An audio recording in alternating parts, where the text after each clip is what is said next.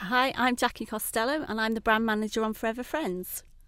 Hi, I'm Judy James and I'm a body language and behavioural expert. Um, the main findings of the Forever Friends research are that uh, almost 30% of us crave more hugs in our life.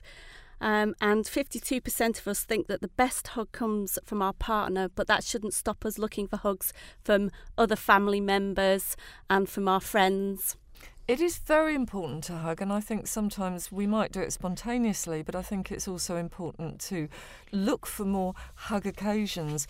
It's vital for emotional development and it's vital for our well being. So, particularly when we've got things like the bad weather around at the moment and the financial situation, people can get a bit, a bit miserable, a little bit unhappy.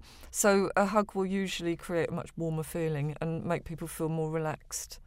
There is a hug etiquette. Um, I think most hugs are okay as long as you've checked with the person that they don't mind being hugged. But the basic steps would be firstly, hold on tight. I think firmer hugs mm, often, it's a bit like a handshake, they appear more genuine. So, no floppy hugs that are over too quickly. Timing is vital, so make sure that it's not too long or too quick um, anytime and anywhere. So uh, be approachable to colleagues, colleagues, uh, people in the workplace, as I say, as long as you've checked first for obvious reasons, people that want to be comforted. And um, know what we've called limp lifting, which is that sort of, um, it's as though you're hugging but you don't really want to. So, an announcement gesture where you put your arms out first so that they can see what's coming, and as long as you've checked, off you go. I think women are sometimes more comfortable with hugging, but I think it's a bit of a myth to say that men don't like doing it.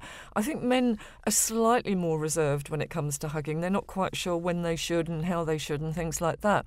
But I've noticed that because there's more hugging that goes on in things like the football pitch and sporting events, I think they're they're really getting stuck in a lot more. That's almost been the green light. They realise it's okay to hug, and men have got their own special hug as well, which is where they they sort of push their shoulders together and then thump one another on the back, which is always quite interesting. So there's the man hug, but it doesn't have to be quite that aggressive. But I think with men, once they're um, once they're up there with the hugs, I think um, they generally don't look back actually.